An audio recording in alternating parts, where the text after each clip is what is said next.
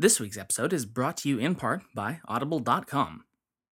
With now more than 200,000 books, magazines, comedy sketches, and just about anything else you can think of available, Audible is the leading provider of audio entertainment on the web. And you can now get a special trial offer of one free month service and a complimentary audiobook download by using the web address audibletrial.com slash THOC for your free audiobook download and great deals on all of Audible's amazing catalog. Once again, that's audibletrial.com slash THOC for your free download.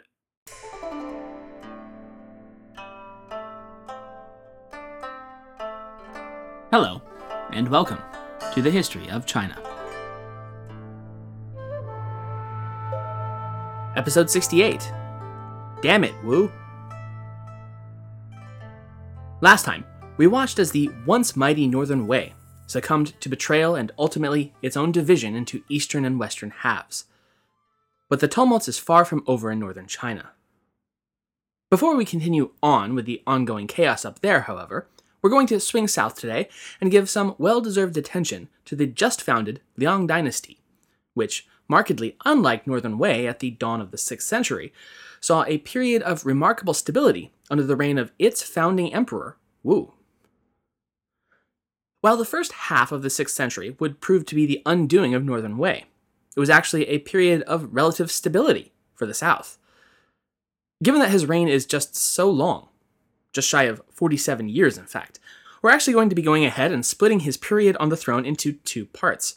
Today, we'll be covering his origin story, rise to power, overthrow of the Southern Qi dynasty, and the rough first half of his reign. And next time, his later reign and eventual death and succession and of course, all the excitement surrounding that. The man who would be Emperor Wu was born in 464 as Xiao Yan, under the Liu Song dynasty. He was the third of seven sons born to his mother, Lady Zhang, and his father, Xiao Shunzhi, who was a nobleman whose family claimed heritage all the way back to the early 2nd century BCE and to one of the greatest prime ministers of the Han dynasty. One of the dynasty's chief founders, in fact, Xiao He. So, suffice it to say, they had some reason to consider themselves a cut above. A far more contemporary familial link, however, was to the Liu-Song general Xiao Daocheng, which should sound somewhat familiar, because he would ultimately lead a successful rebellion against Liu-Song and establish the Southern Qi dynasty, with him at its helm, in 479 as its emperor Gao, which we covered at length in episode 64. This connection to the eventual conqueror of the south would prove to be a great boon for young Xiaoyan's father and their family as a whole. Both during the rebellion and then after in the imperial palace, Emperor Gao took Xiao Shunzhi into his close circle of trusted advisors, resulting ultimately in a promotion to the Marquis of Linxiang, as well as a generalship. Xiaoyan himself was considered both handsome and intelligent, and along with his high birth, he had little trouble finding a suitable marriage. He would take a wife at the age of 17 or 18, around the year 482, to a girl named Chi Hui. She was a descendant of the Liu Song royalty, and the two would together have three daughters, but no sons. He began his career in the imperial officialdom by serving as a military assistant to the Prince of Ba Ling, the son of the then reigning emperor. This appointment went very well for the youthful Xiao Yan, and the prince gave him a glowing review. Quote, Mr. Xiao will be Shizhong before he turns 30, and his honor will be innumerable after he turns 30. End quote. And, by the way, Shizhong is a rank in the imperial officialdom, roughly equating to personal attendant to a high imperial office, a rather mid level official posting that was nevertheless, as made evident by the tone of the Prince of Baling's appraisal, was no mean feat to land at such a young age. Xiaoyan displayed a particular gift for literary works, and became well known as one of a very small group of young officials who kind of became the Dead Poet Society of the 5th century southern China. In 490, Xiao Xiaoyan's father died, prompting him to quit his position and go into a customary period of mourning. By 493, however, he had returned to public service and had found a position working with the new Prime Minister of Southern Qi, another of the emperor's sons, Xiao Zeliang the Prime Minister having befriended the nine members of the earlier Poet Society, and recalling his great work, snatched Xiaoyan up for his own staff. Once the aging Emperor Wu died, Xiaoyan managed to do a good enough job of both avoiding potentially lethal court intrigue and completing his jobs admirably.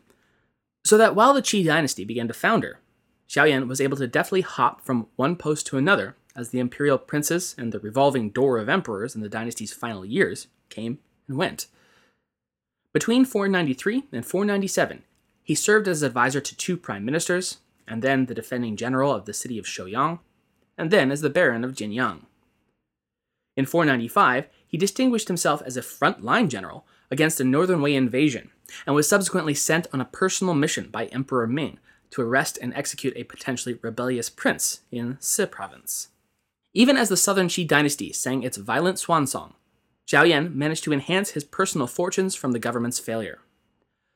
When full scale civil war broke out in 497, he was once again one of the imperial court's trusted battlefield commanders and was instructed to lead a task force to assist the offensive in Yong province, and then appointed the captured territory's imperial governor and defender the following year, based in Xiangyang City.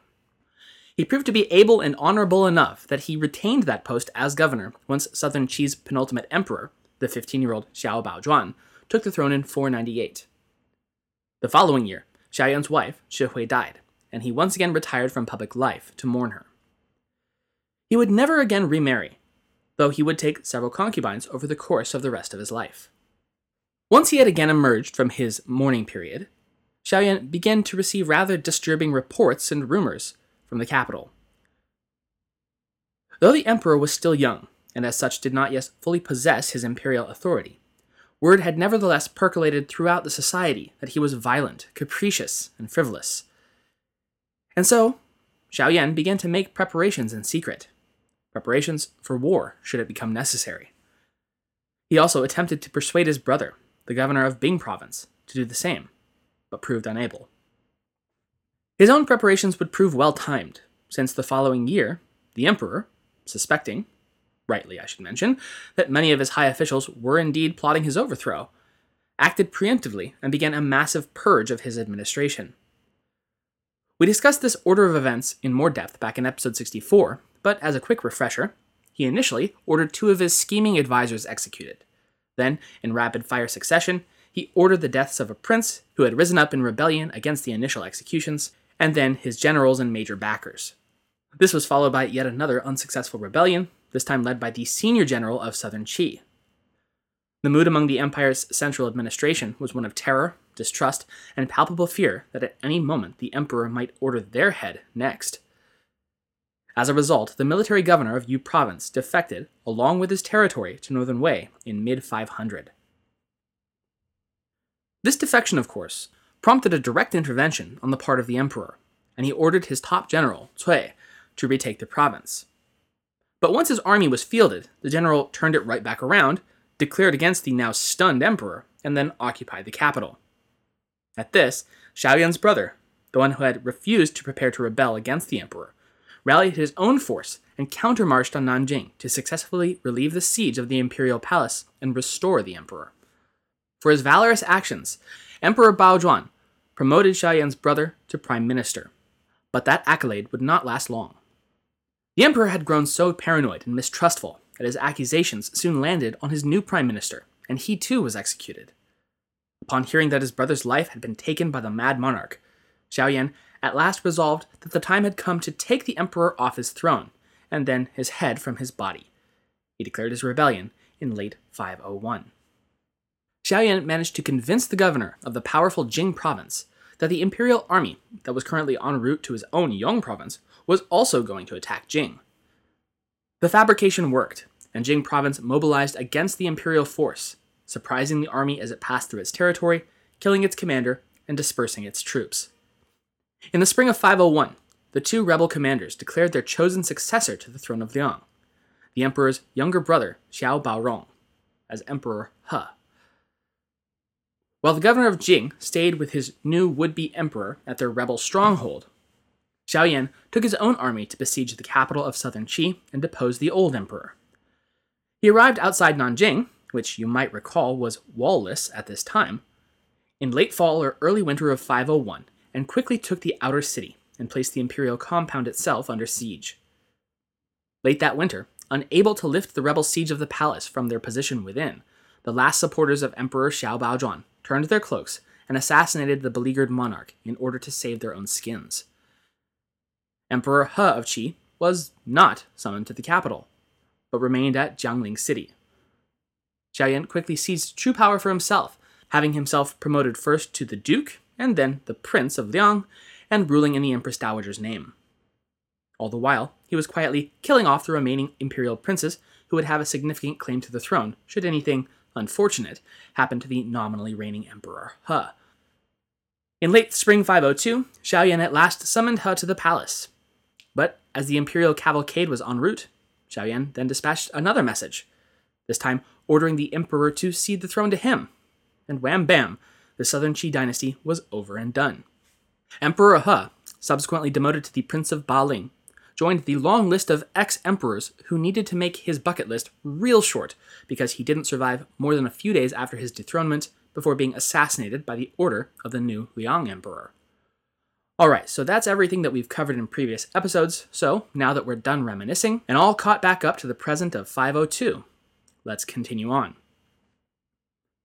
Xiaoyan, victorious, assumed the throne, taking his principality's name and applying it to his newly established dynasty, Liang. Though again, as always, his imperial title was posthumous, he'd be known to history, and therefore to us, as Emperor Wu of Liang. And as a quick side note, by my count, this marks somewhere between the 27th and 33rd reigning monarch to incorporate the character Wu, which again means warlike or martial, as his name in full or in part, depending on whether you start at the Zhou dynasty, when the monarchs were still called kings, or Wang, or if you begin at the Qin Empire and the establishment of the true imperial title Huangdi, respectively. So, the more you know. Wu of Liang set about establishing his dynasty by naming his heir. He selected his infant son, Xiao Tong, to be crowned prince. And though this seemed only natural, in fact, it rather perturbed Wu's nephew and adopted son, Prince Zhengde, who became obsessively jealous that he had not been named by his adopted father. After all, he had been adopted for specifically that purpose. This situation was exacerbated when Emperor Wu then rescinded the adoption entirely and returned him to his younger brother, Zhengde's birth father. Talk about cold hearted.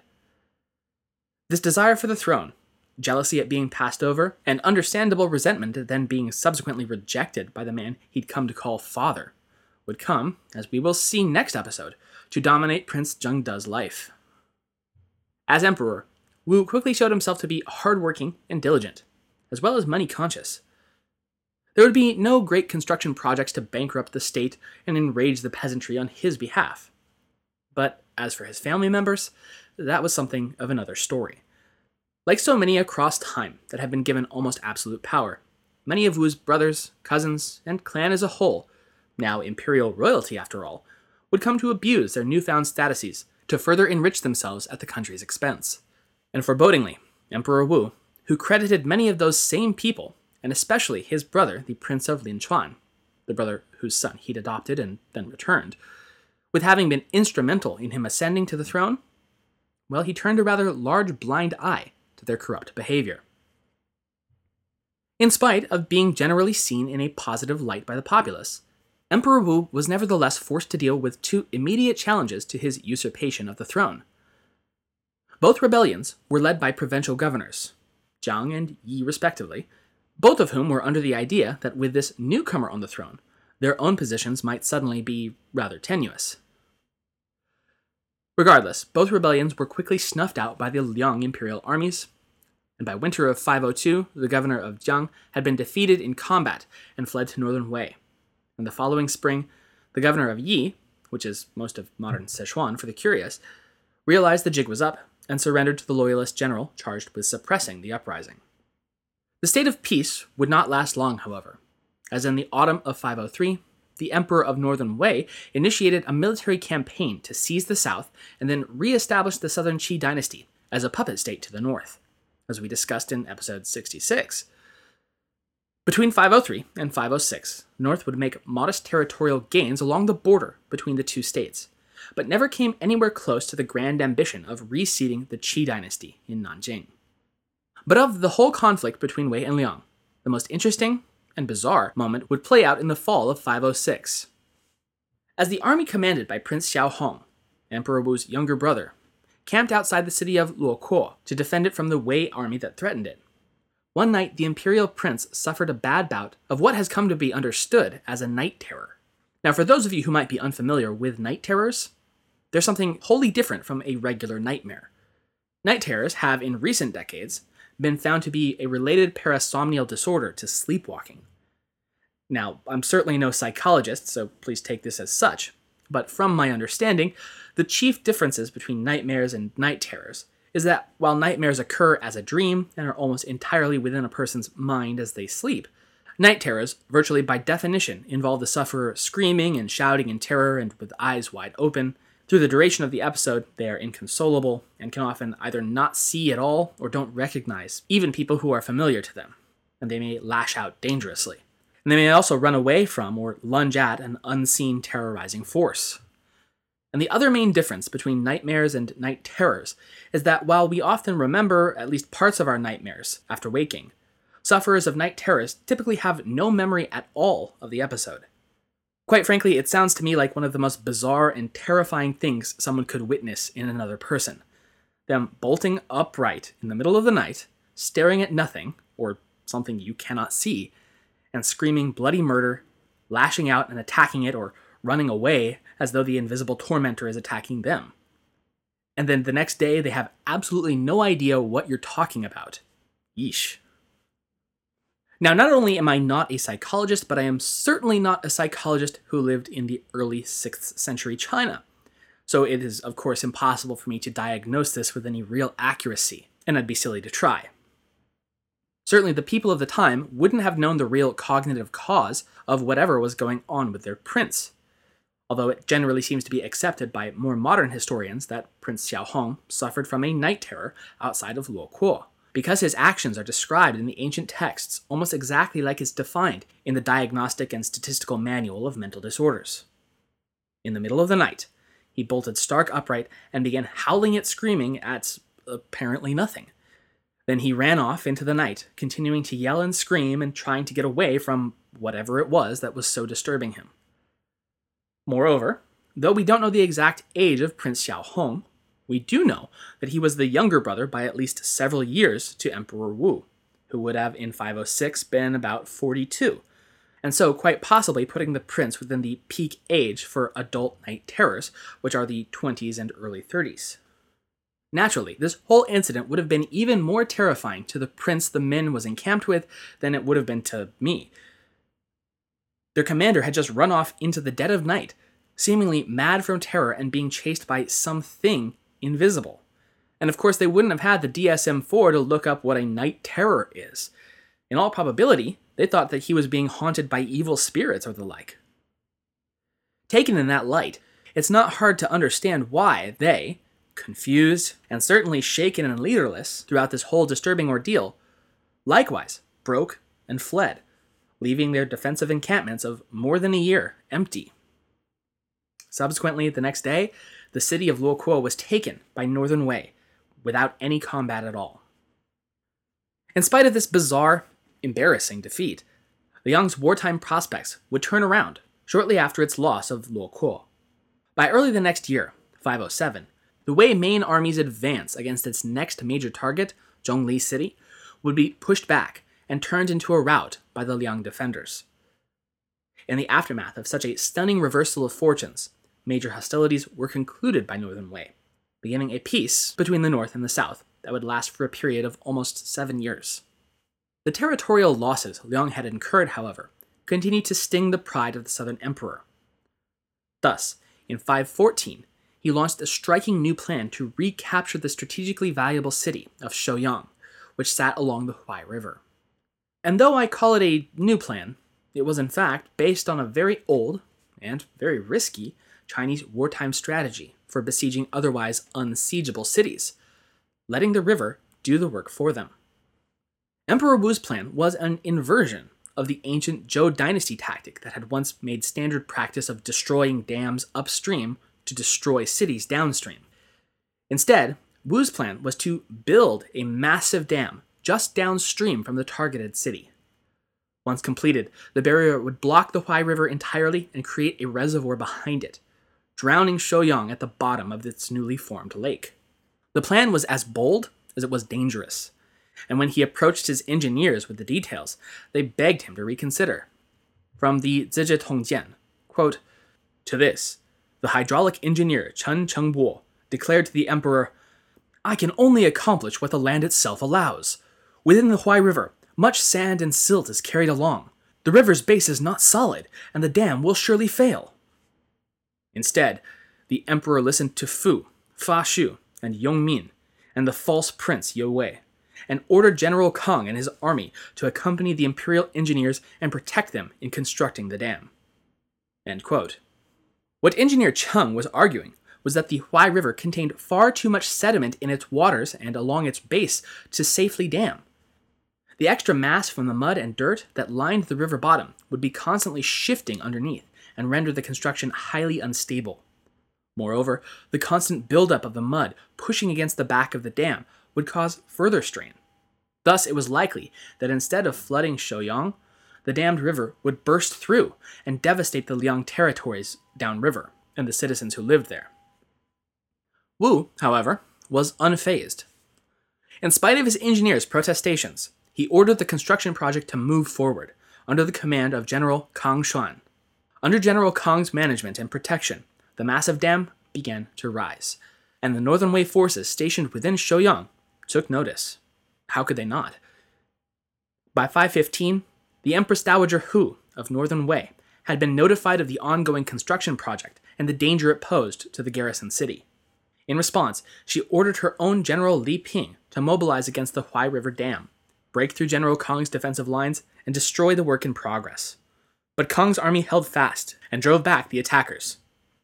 At last, in the height of summer 516, the dam was officially completed, and that really was a massive achievement. The Zizhi Tongjian describes its dimensions as, quote, That summer, the Huai Dam was completed. It was 9 li long. At its base, it was 140 zhang wide, and at its top, it measured 45 zhang wide. In all, it was 20 zhang tall and constructed entirely out of the native Qiulu tree's wood, and with a military base built upon it. Okay, I don't expect you to know Li's and Zhangs, so let me translate those archaic units of measurement. A modern Li is exactly 500 meters, though the pre modern Li ranged from between 400 to 600 meters long, depending on the time and place. Still, a half kilometer per Li is a pretty good estimate. And the other unit, the Zhang, is based on the length of 10 forearms, but is standardized as 3 and a third meters. So, as that, we can get an idea of just how massive this construction project had been. The dam was four and a half kilometers long, 67 meters tall, with a base width of 467 meters and a width at the top of 150 meters. Or to put it in a way that's easier for my American brain to process, it was 2.8 miles long, 220 feet high, and between 490 and 1500 feet thick from top to bottom.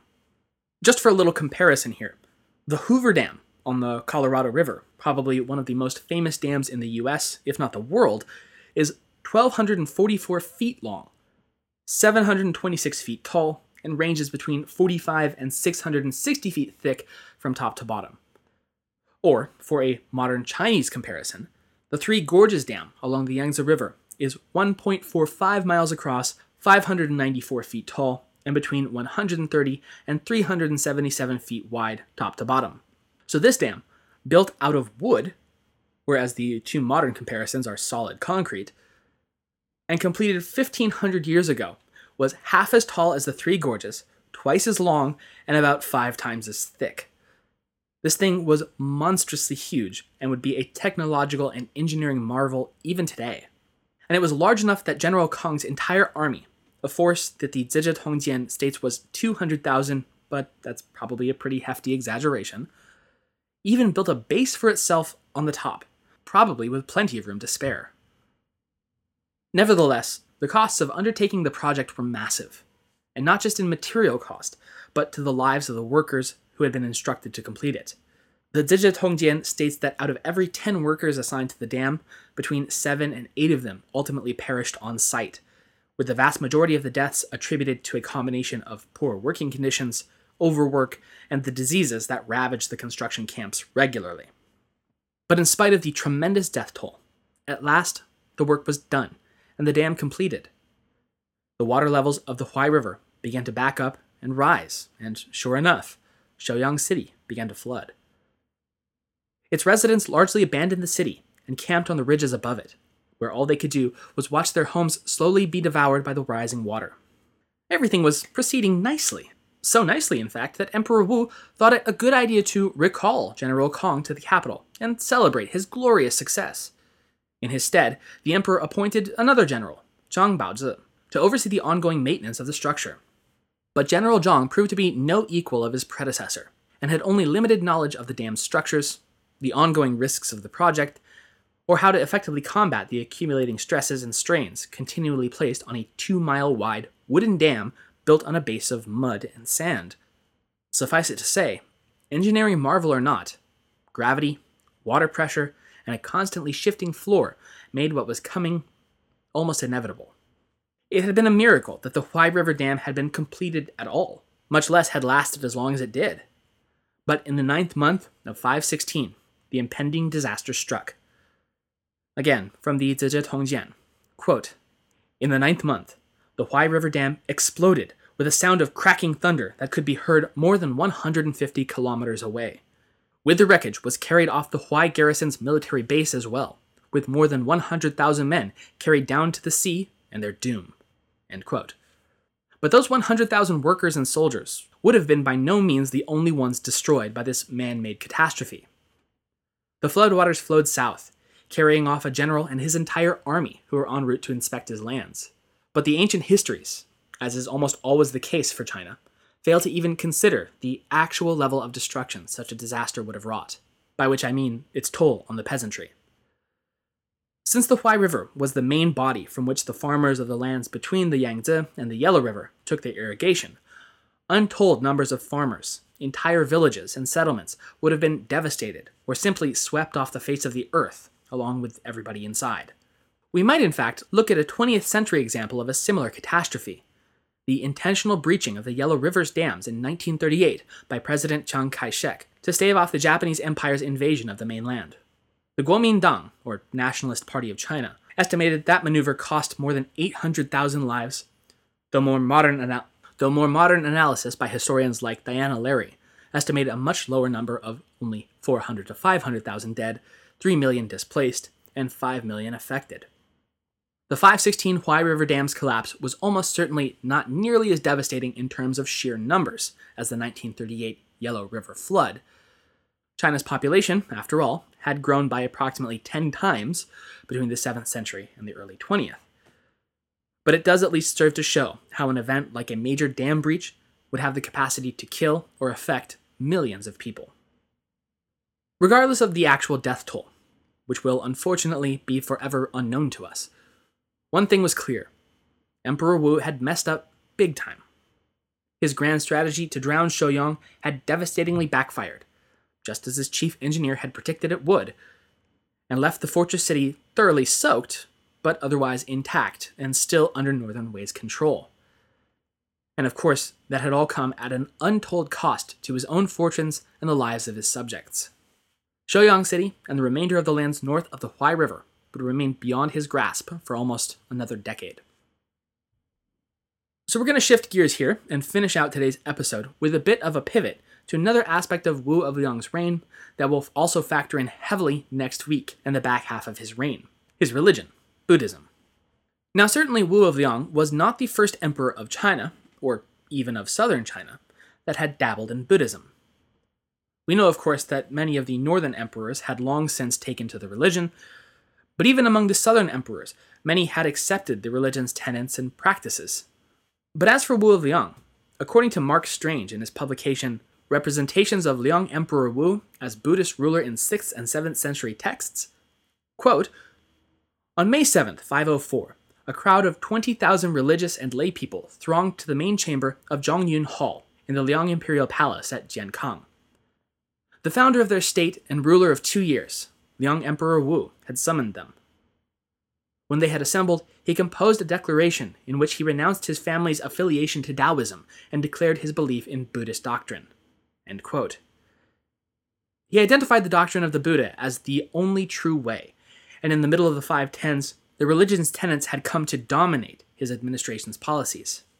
517 would prove to be the year that he broke with the traditional Confucian tenets of imperial custom on several fronts. According to the Book of Liang, quote, on the Bingzi day of the third month, the emperor issued a decree forbidding the palace physician to use living things to make medicine. Furthermore, none of the decorations on the patterned brocades produced by the officials in charge of weaving at court were to take the form of deities, people, or wild beasts in making inner clothing, since cutting them out was an abuse of humanity and compassion. Consequently, he offered prayers to heaven and earth and at the imperial ancestral temple for the abolition of the principles of killing. He wished to apply this to all sentient beings. Live sacrificial victims at the suburban altars and the ancestral temples were all replaced by dough replicas. The sacrifices to mountains and rivers did not adopt this, though. At this time, since live sacrificial victims were excluded from the imperial ancestral temple, no more bloody food was used although the nobility and senior officials adopted a contrary view in their discussions, and both those inside and outside the court created uproar, the emperor ultimately did not heed them. In the tenth month, in winter, the food offerings at the imperial ancestral temple made use of vegetables and fruit for the first time. So all of a sudden, clothes makers cannot embroider animals into their clothing, and moreover, the ancient sacrifices to the gods and the ancestors, heaven and earth, have been fundamentally changed to a vegetarian substitute, and this did not sit well at all with many in Liang and beyond. In fact, it generated considerable controversy, both during his reign and after the fall of Liang, continued to generate debate over whether Wu's turn to Buddhism may have been a driving factor in his own eventual violent downfall. We are, however, going to leave off there today, with the destruction of the Huai River Dam and Emperor Wu's turning to a vegetarian lifestyle, and likewise religious offerings. But next time, we'll be launching into the middle portion of his reign, the ongoing and repeated clashes with Northern Wei, even as the North itself began to unravel, and the long term ripples of his fundamental shift in the foundations of Chinese religion and society, and how the two factors, and his own familial dramas, would ultimately conspire to bring him down. Thank you for listening.